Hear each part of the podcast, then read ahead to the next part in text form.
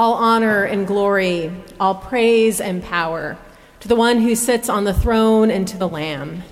Friends, we gather on this Christ the King Sunday as the people of God to bow down and to give praise. We welcome each one of you here, whether you are here to celebrate new life and baptism, whether you are here resting on a long journey yet ahead, or even if you're still trying to come out of a pie coma, we are glad that you are here together this morning. While this is Christ the King Sunday, we remember this is the end of the liturgical year and just a step away from the beginning of the next one as we begin in the season of Advent, the season of hope. As you look through your bulletin, you'll see a number of announcements about what is going on this season, but let me draw your attention to a few.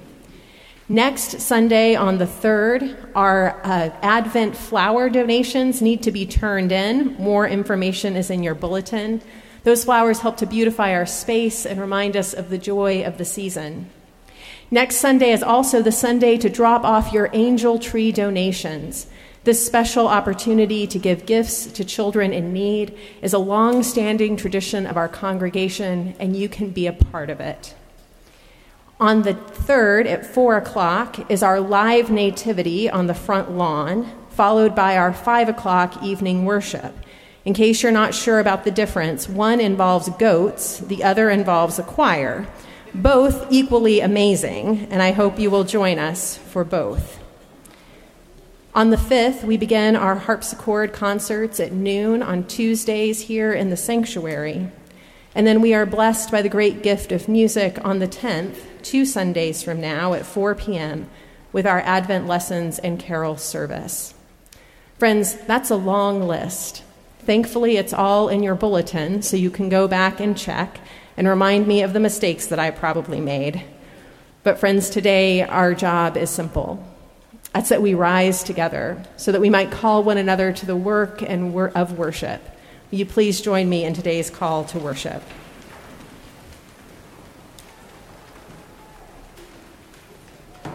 O come, let us sing to the Lord. Let us make a joyful noise to the rock of our salvation. For the Lord is a great God, a great ruler over heaven and earth.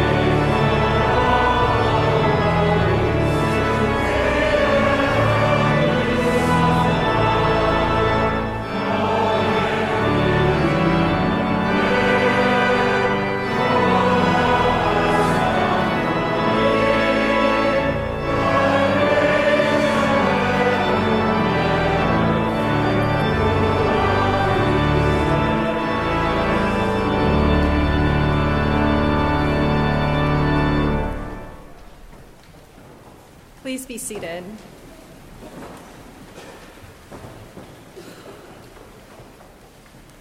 The law is simple love God and love your neighbor. It's all that is asked of us, it's all that is asked of our lives. And yet, how often do we fall short, failing to show love to God, to neighbor, and even to ourselves? And yet, God, who is love, calls us back to faithfulness again and again. In our prayer of confession, we turn to God and ask for God's help and for God's guidance as we seek to follow in the way of love, first shown by his son Jesus. So it is in our hope of Jesus' love and Jesus' saving grace that we turn to God in prayer with one another. Will you please join me? Lord Jesus, Judge of the nations, we confess that we have not seen your face among our neighbors in need. We have not shared our food with the hungry. We have not offered clothes to the destitute or shelter to the homeless. We have not welcomed the stranger, nor have we visited prisoners. We have not paid attention to these, your sisters and brothers, and in our neglect, we have failed to serve you. Lord, forgive us. Open our eyes to recognize your beloved family and give us the blessing of sincere repentance that we may know the joy of eternal life with you and all the saints in this world and in the world to come.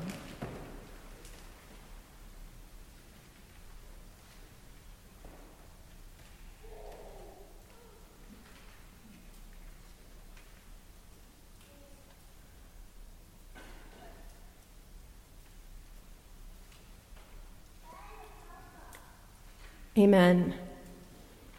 As a father runs to meet the prodigal, as a shepherd searches for the lost one, as the woman scours the corner for the missing coin, so does God's love seek and search us out. Friends, know the truth and the promise of the gospel. In Jesus Christ, we are forgiven. We know sin no more and have life eternal. Know this and be at peace. Amen.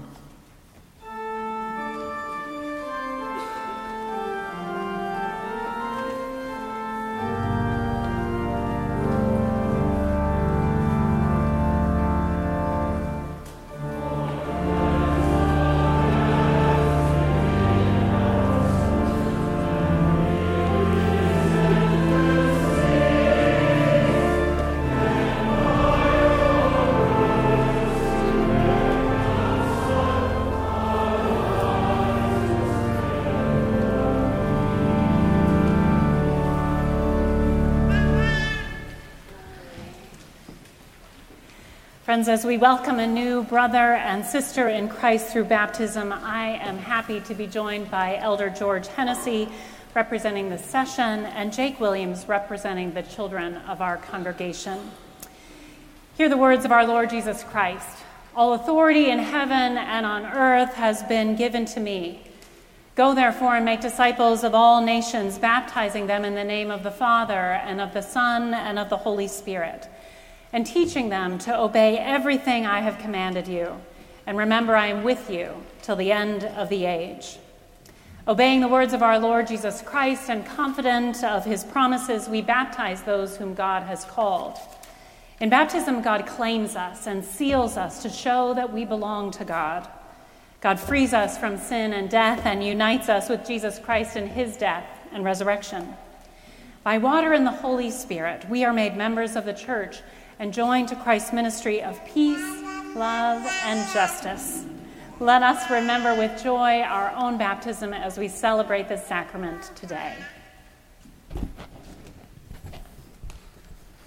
Representing the session and this congregation, it is my honor to present for the sacrament of baptism Walker Air West, son of Ashley and Addison West, and brother to Addie and Will. And also Hillary Rose Hennessy, daughter of Jackie Hennessy and Mike Sauerwald. Choosing to bring your children for baptism as parents, you affirm your commitment to share the good news of God's love with them and to raise them in the family of Christ Church. So I ask you, do you confess your faith in Jesus Christ as Lord and Savior? And do you promise in dependence on the grace of God to live the Christian faith and to teach that faith to your child? Do you? We do. You are not alone in this task. Surrounding you today is a community to help you keep this promise and to help your children grow in faith. Gathered with you are friends and family, dedicated people in your child's life who will help nurture Walker and Hillary and to travel with them on their Christian journey. So I would ask all the friends and families who have come today for the baptism to please stand.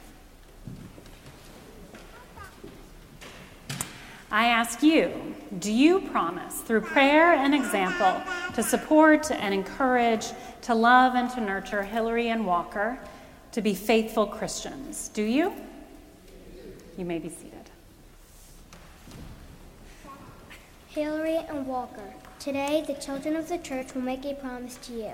We cannot wait until you are old enough to make these promises for another child and join us in this work. Listen.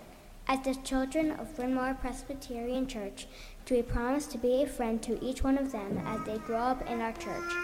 If they need directions, will we show them the way? Will you play with them and share stories of Jesus with them? Will you help them when they need help? If we promise to do these things, let us say we will together. Will we?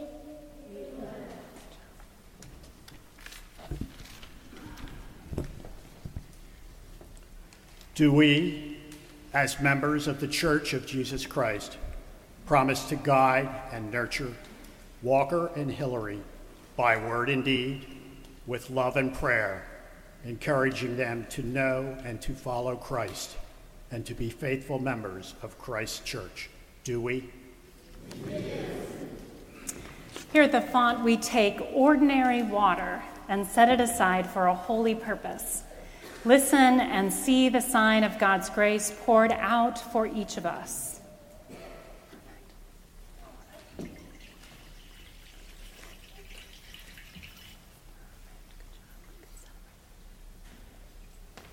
Let us pray.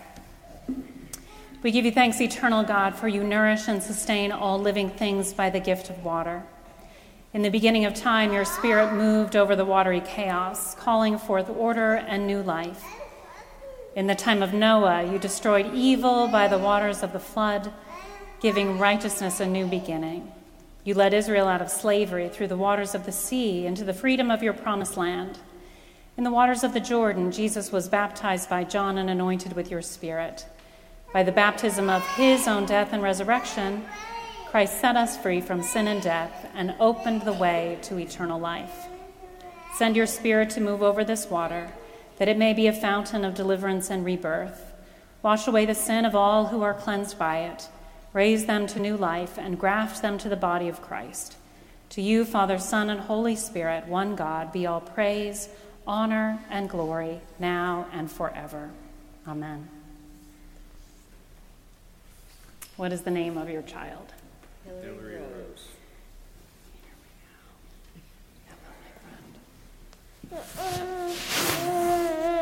Hillary Rose, child of the covenant, I baptize you in the name of the Father, and of the Son, and of the Holy Spirit.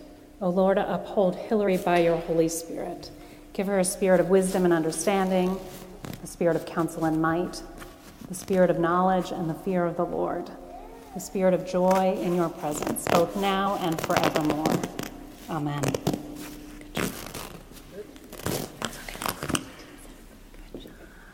What is the name of your child? Walker Air. Walker Air, child of the covenant. I baptize you in the name of the Father and of the Son and of the Holy Spirit. O Lord, uphold Walker by your Holy Spirit. Give him the spirit of wisdom and understanding, the spirit of power and might, the spirit of joy in your presence, both now and forever. Amen.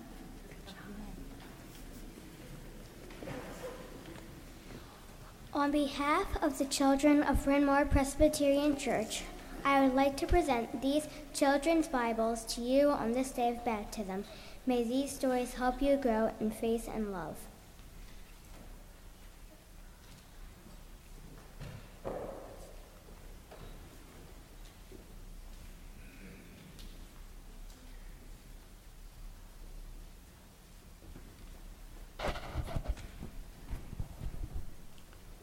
Hillary and Walker are now received into the one holy Catholic and Apostolic Church.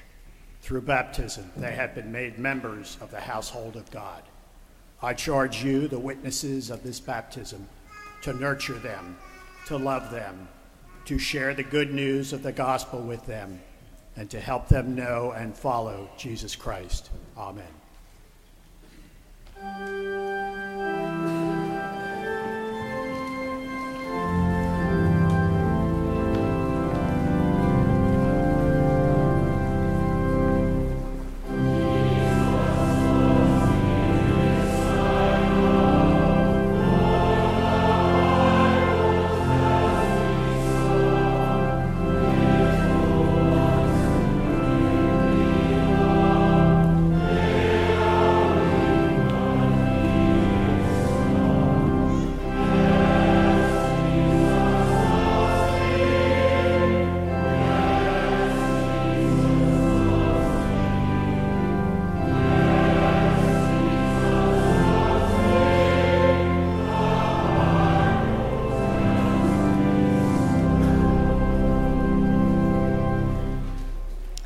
Friends, join me in prayer. Almighty and everlasting God, you are the giver of the spirit of wisdom and revelation. It is your will to restore all things to Christ, whom you have anointed priest forever and ruler over all creation. Open the eyes of our hearts this morning and teach us to know the hope to which you have called us, so that we might learn to see you in the face of those in need around us. Amen. Our first lesson comes from the prophet Ezekiel, the 34th chapter. For thus says the Lord God I myself will search for my sheep and will sort them out. As shepherds sort out their flocks when they are among scattered sheep, so I will sort out my sheep. I will rescue them from all the places to which they have been scattered on a day of clouds and thick darkness.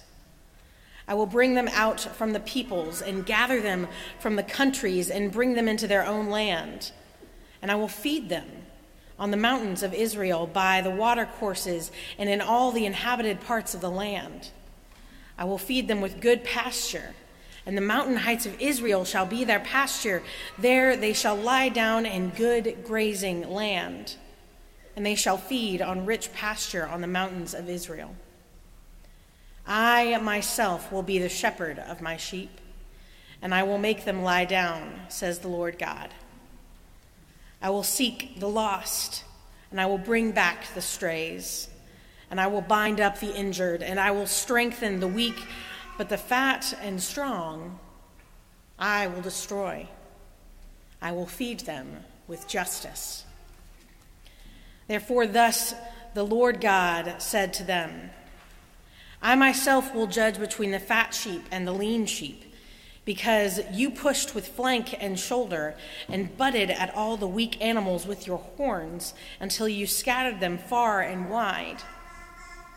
I will save my flock and they shall no longer be ravaged, and I will judge between sheep and sheep.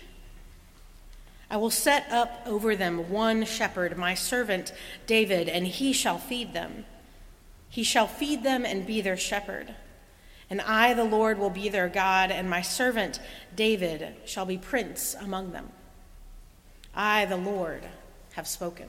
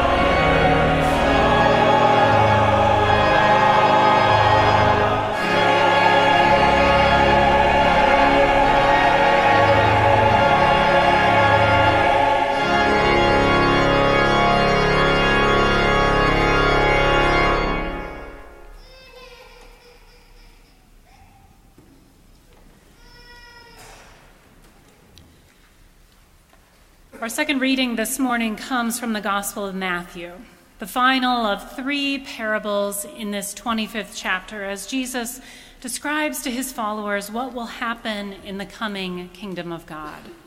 Friends, listen for the word of the Lord. When the Son of Man comes in his glory, and all the angels with him, then he will sit on the throne of his glory. All the nations will be gathered before him, and he will separate people one from another, as a shepherd separates the sheep from the goats. And he will put the sheep at his right hand and the goats at his left. Then the king will say to those at his right hand, Come, you that are blessed by my Father, inherit the kingdom prepared for you from the foundation of the world. For I was hungry, and you gave me food. I was thirsty, and you gave me something to drink. I was a stranger, and you welcomed me. I was naked, and you gave me clothing. I was sick, and you took care of me. I was in prison, and you visited me. Then the righteous will answer him Lord, when was it that we saw you hungry and gave you food, or thirsty and gave you something to drink? And when was it that we saw you a stranger and welcomed you, or naked and gave you clothing? And when was it that we saw you sick or in prison and visited you? And the king will answer them Truly, I tell you, just as you did it to one of the least of these who are members of my family, you did it to me.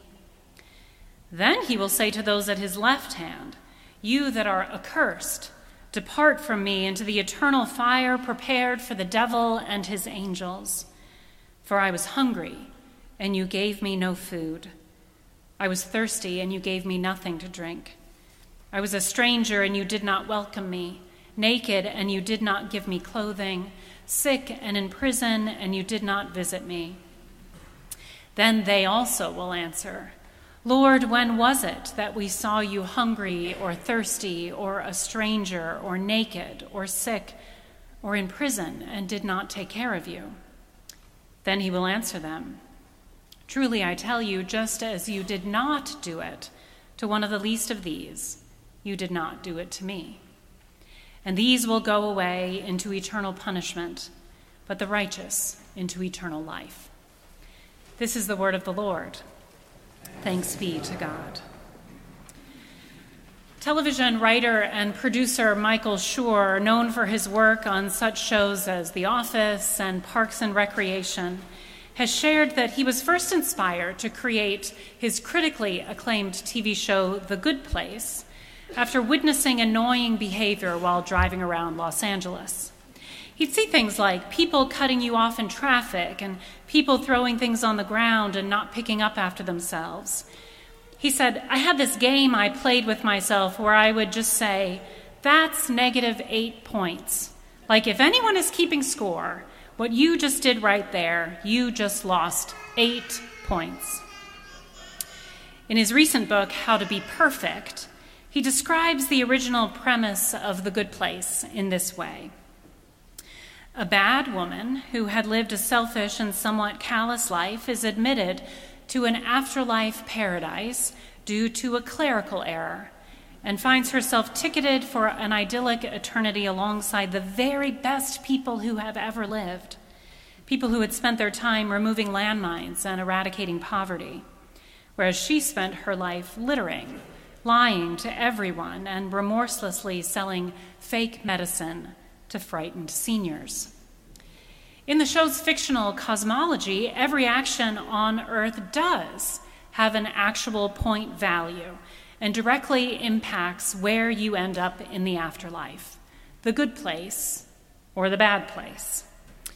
Eleanor, the main character, realizes that she was sent to the good place by mistake and must hide her morally imperfect behavior while trying to become a better, more ethical person in order to keep her spot in heaven.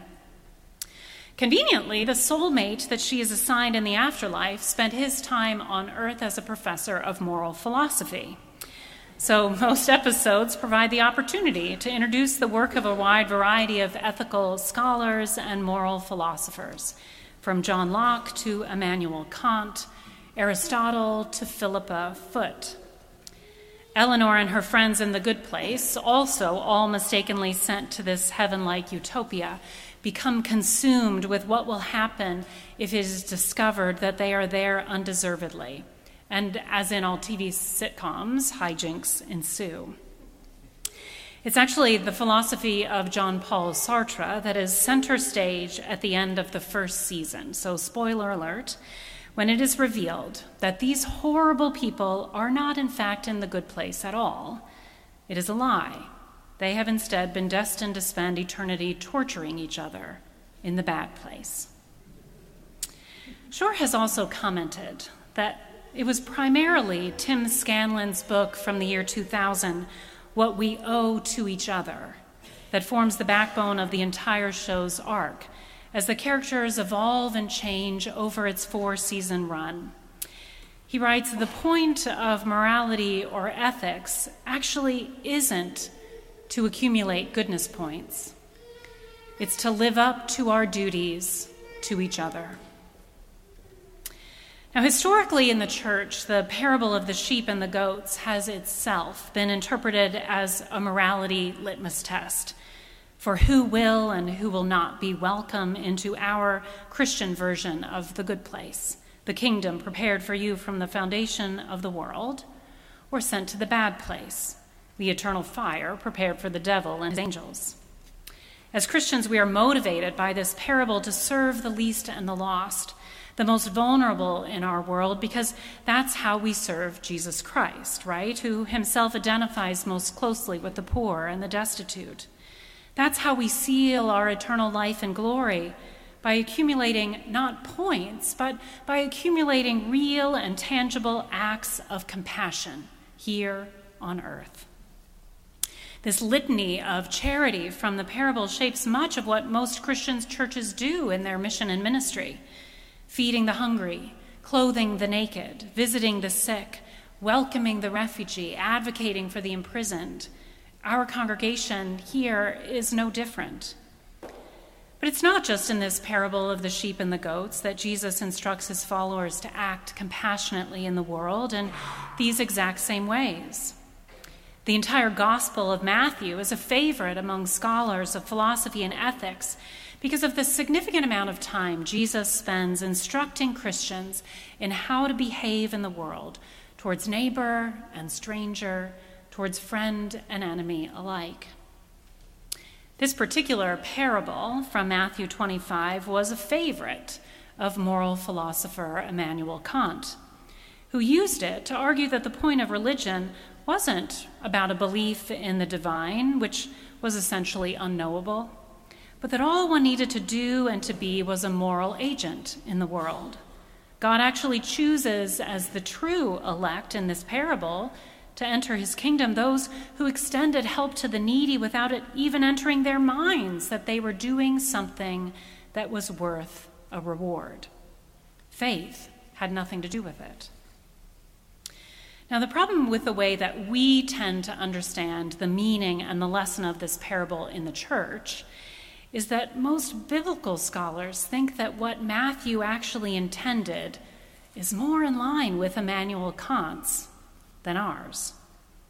To understand the likely original meaning of this parable, we have to better understand who in the parable is being judged and who is being served. The other name we use for this parable is the judgment of the nations, because that is the exact language we read at the beginning of the text. In this first century context, what the writer and the hearer of this parable would have meant by that term nations would be everyone outside of the Christian community. This is not a story of the judgment of Christians. It is a story of the judgment of non Jesus followers. And when Matthew describes those being served, those in whom the presence of Jesus dwells, the least of these who are members of my family, that was language exclusively used to describe not simply the poor, but to describe the vulnerable early Christian community. It's important to remember that the earliest followers of Jesus were vulnerable and poor, often with tenuous political status in their missionary travels, often imprisoned, and wholly reliant upon the compassion of non Christians to be able to survive in the world. While we can read this as a parable of judgment, it's actually a parable of grace, where Jesus describes the essential forms of decency and loving kindness that one human being is obligated to show another, regardless of their connection to each other and regardless of their faith tradition. And that even those who never declare faith in Jesus Christ as Lord, but who live lives of compassion and care, will be welcomed into the kingdom of God. Now, knowing that this might be a hard pill for us in the church today to swallow, Matthew scholar Mark Allen Powell offers this creative interpretation of the parable for us to consider as 21st century Christians. He writes this Matthew's primary interest is in locating the abiding presence of Jesus in the community of his followers. This identification would hold regardless of whether those followers are the recipients of charity or the dispensers of charity.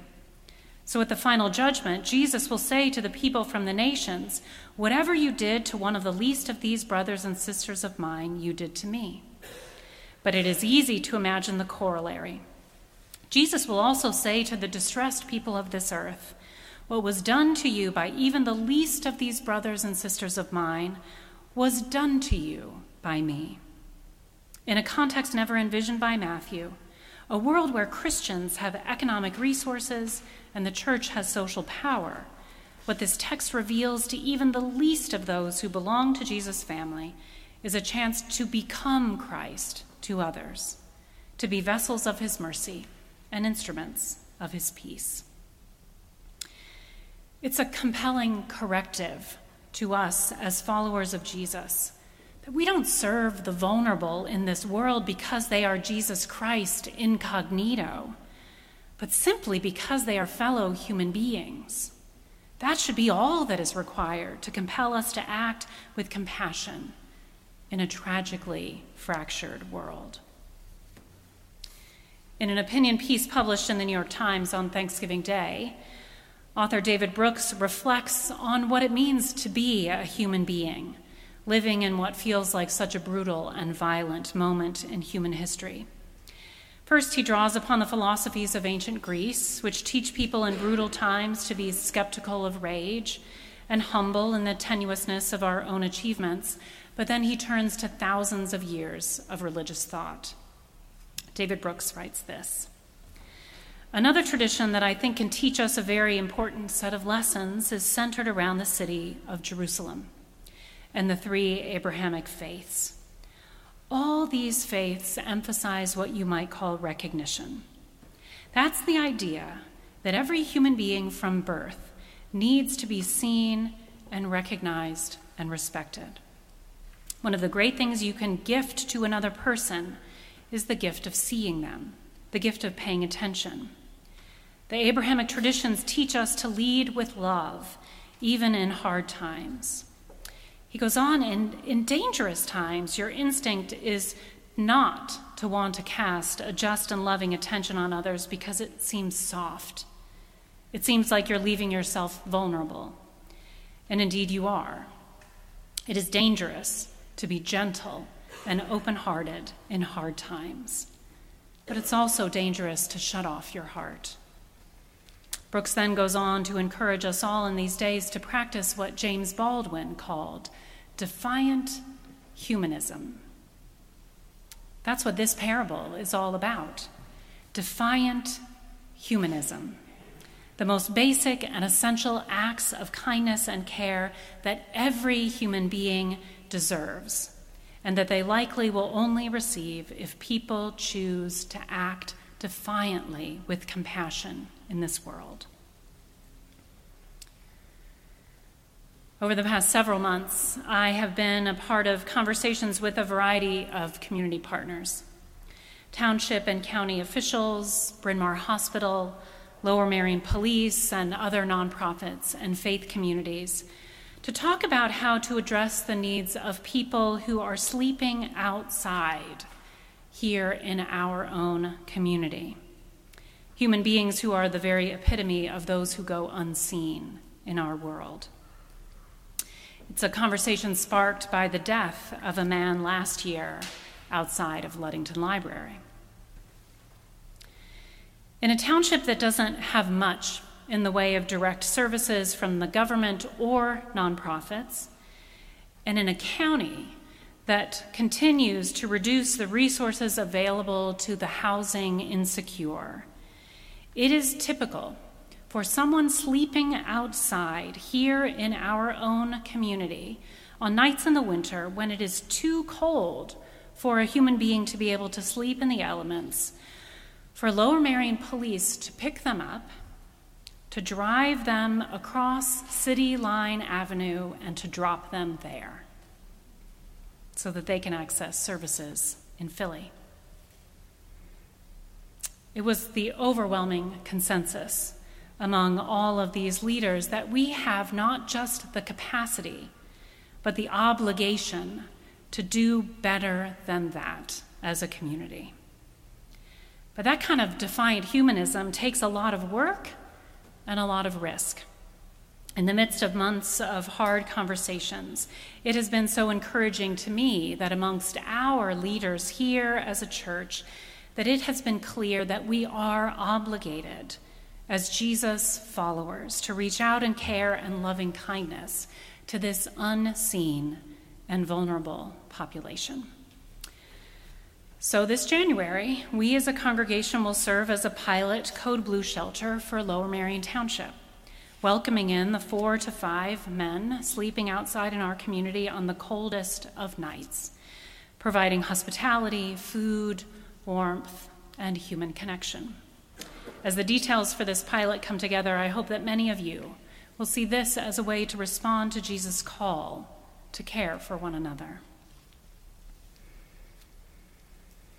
In his book, written after 9 11, The Dignity of Difference, Rabbi Jonathan Sacks writes something that I think is an interesting way to paraphrase this parable of the sheep and the goats.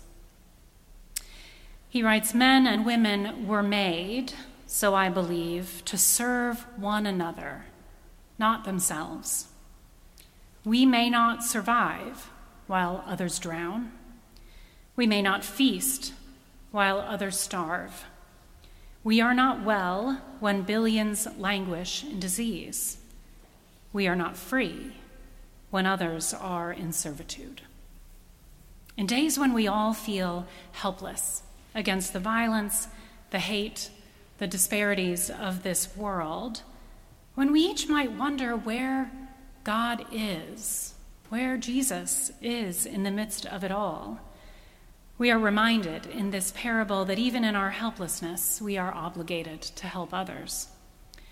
To consider not just that Jesus himself will one day reign as king and judge of all the nations, but that for a short time, he walked among us fully human, showing us and teaching us what human beings were created to do to care for one another. And that through our care, the world experiences his presence still today. Amen.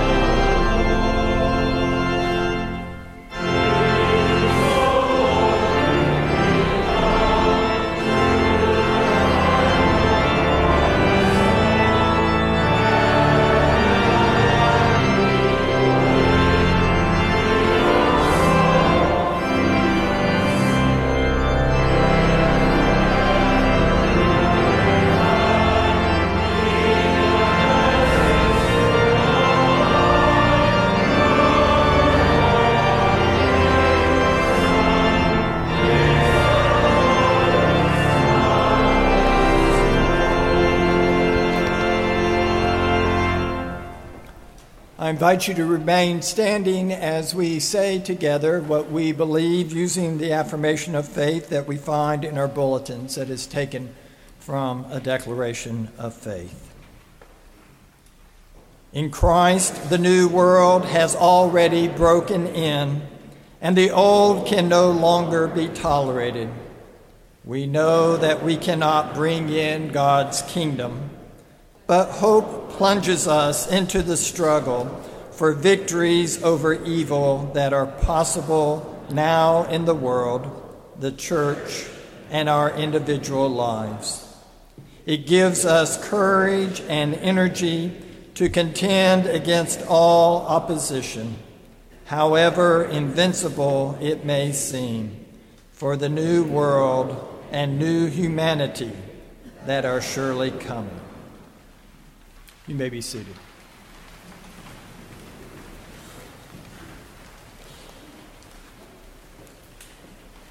We lift up our hearts in prayer. Gracious and eternal God, we have been reminded this week of the numerous reasons to express our gratitude for the abundant living you intend for us and for all.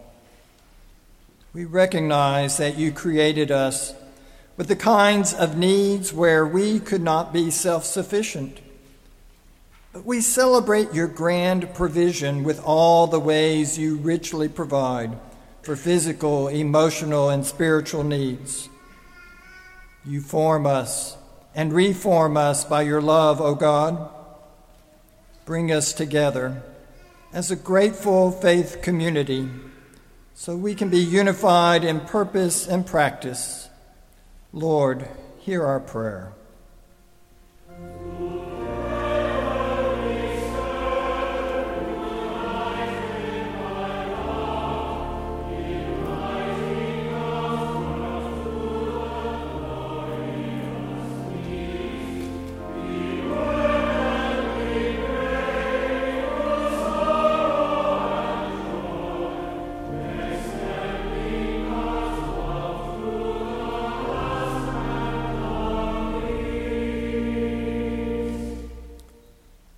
You, O God, are the giver of light and life.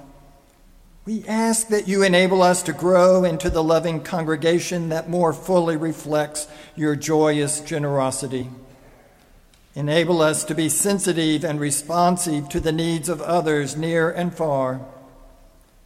We aspire to be better messengers of your good news, which extends to all people that we might boldly serve you in word and deed through serving those all around us. Lord, hear our prayer.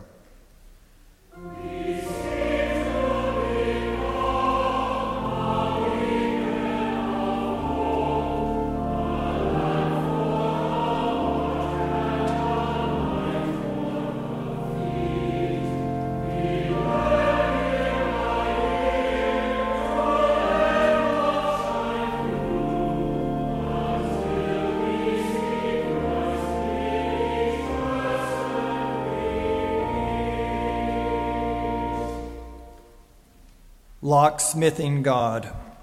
Unlock figurative doors that we have closed out of fear or frustration. Open our hearts that we have closed because of arrogance or pain or bewilderment or despair. Shape our welcoming embrace of others who need a non judgmental reception that echoes your deep and broad goodness. Lord, hear our prayer.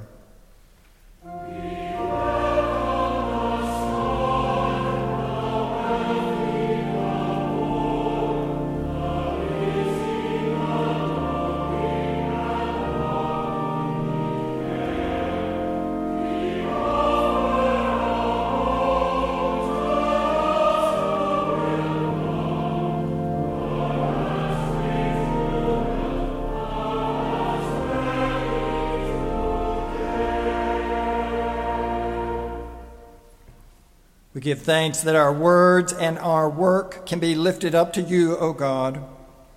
Grow our imaginations so we can show your majestic creativity that finds ways where everyone's needs will be met. We relish your reign in our lives, O Christ, and long for that reign to be fully realized throughout your world. Empower us by your Spirit as we serve you by serving others in your name.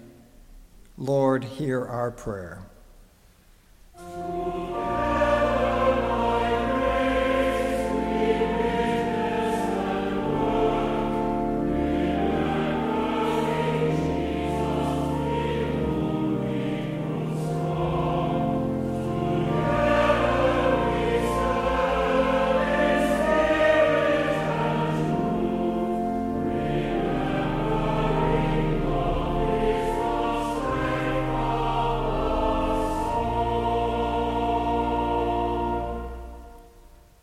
Unite our hearts and voices in prayer, O Lord. As we pray now, as our Lord Jesus instructed us, saying, Our Father, who art in heaven, hallowed be thy name. Thy kingdom come, thy will be done on earth as it is in heaven. Give us this day our daily bread, and forgive us our trespasses as we forgive those who trespass against us. And lead us not into temptation, but deliver us from evil. For thine is the kingdom, and the power, and the glory forever. Amen. We made our verbal affirmation of faith a while ago. Now is an opportunity to begin to make our behavioral affirmation of faith as we demonstrate that we believe what we say we believe by giving of ourselves to others in this time of offering our tithes and offerings. And as you do so, I invite you to find the friendship pads at the end of your pew to register your presence and pass it down so that you can see who is in worship with you this day.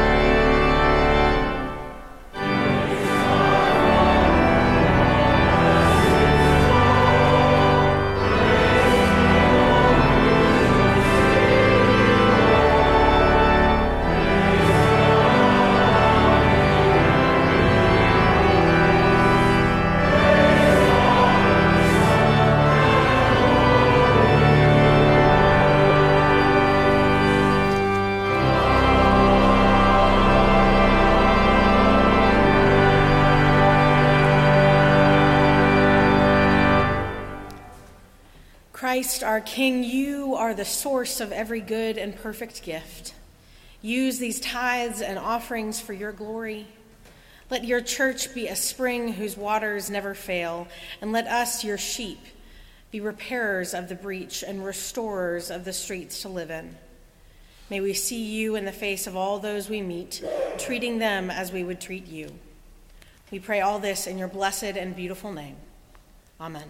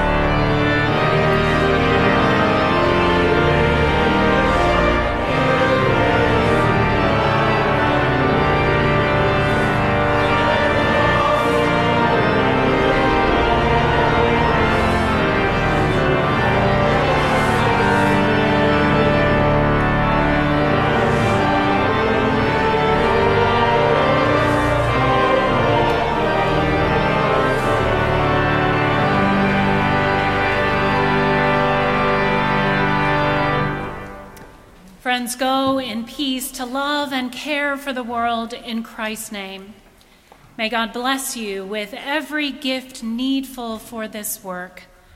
May the Spirit grant you willingness to risk yourself completely for the sake of the gospel. And may the love and compassion and the hope and the faith of Jesus Christ dwell richly within you till the time of his coming, both now and forevermore. Amen.